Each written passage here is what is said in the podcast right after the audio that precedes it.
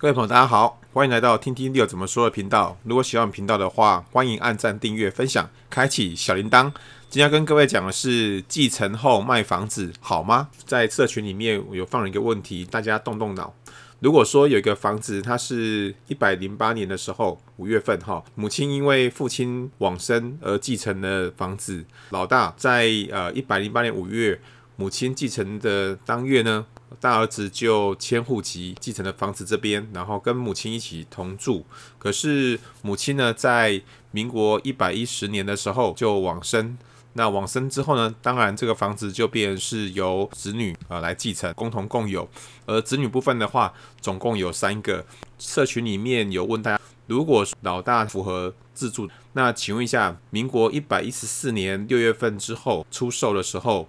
兄弟姐妹们是不是都可以适用四百万免税的额度呢？回答是跟否的各占了五十 percent。所以今天就要来跟各位讲一下答案。一百零五年一月份之后，房地合一就上路了嘛。那父亲他在一百零八年五月份往生，而当时呃母亲住在这房子里面。老大呢，因为呃体恤母亲，所以户籍迁过去跟母亲在一起，同时也就近去照顾母亲。一百一十年的时候，因为母亲跟着呢身体也不好，所以也往生之后，就由三个子女共同持有这个房子。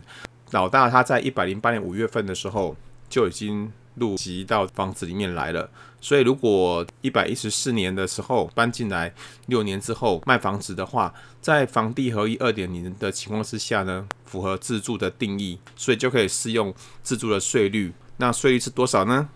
十个 percent，因为民国一百零五年的一月份，房地合一上路之后，所有的房子买卖的时候，大家都要去试算一下，是要用旧制或新制呢？好，因为毕竟那个税率啊会落差很大。比如说，你可以看到是在房地合一二点零持有两年内的话，税率是百百分之四十五，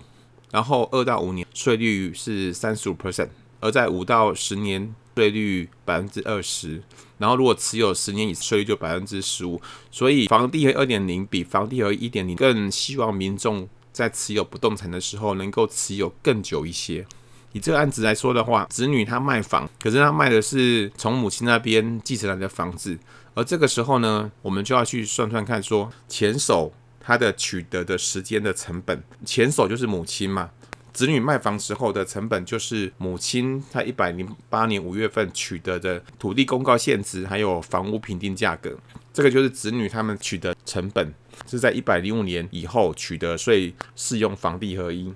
所得则是用卖价减掉成本，呃，持有六年，在民民国一百一十四年卖房的话，然后这个房子假设获利六百万，每一个人可以分到两百万。而由于老大他是在买了六六年之后卖房，所以老大他就可以适用自住的税率百分之十，因此四百万的免税额除以三，就等于一百三十三点三万，所以并不是老大他可以用四百万的这个免税，它是只能够用三分之一，也就是一百三十三点三万免税，所以在老大的部分的话，两百万减掉一百三十三点三万之后，就有六十六点七万要去课十 percent。因此，老大他就需要去缴六点六七万房地合一税。至于两个姐弟来讲的话，一百零八年到一百一十四年的时候，已经持有超过五年。所以，如果我们对照一下房地合一二点零的税率来讲的话，因为持有超过五年，税就是百分之二十。因此，姐弟还分别是缴交两百万乘以百分之二十，也就是要缴交四十万的房地合一税。所以，你可以看得到自住跟非自住。一个是要缴六点六七万，另外两位呢，则是每个人要缴四十万元。那以上呢，就是有关于继承后卖房好吗？如果你想要知道有土增税课征怎么算的话，请大家在留言区这边啊留言，那我们就会帮各位做一个讲解跟说明。如果各位喜欢听听有什么说的频道的话，欢迎按赞、订阅、分享、开启小铃铛。那我们就下次见喽，拜拜。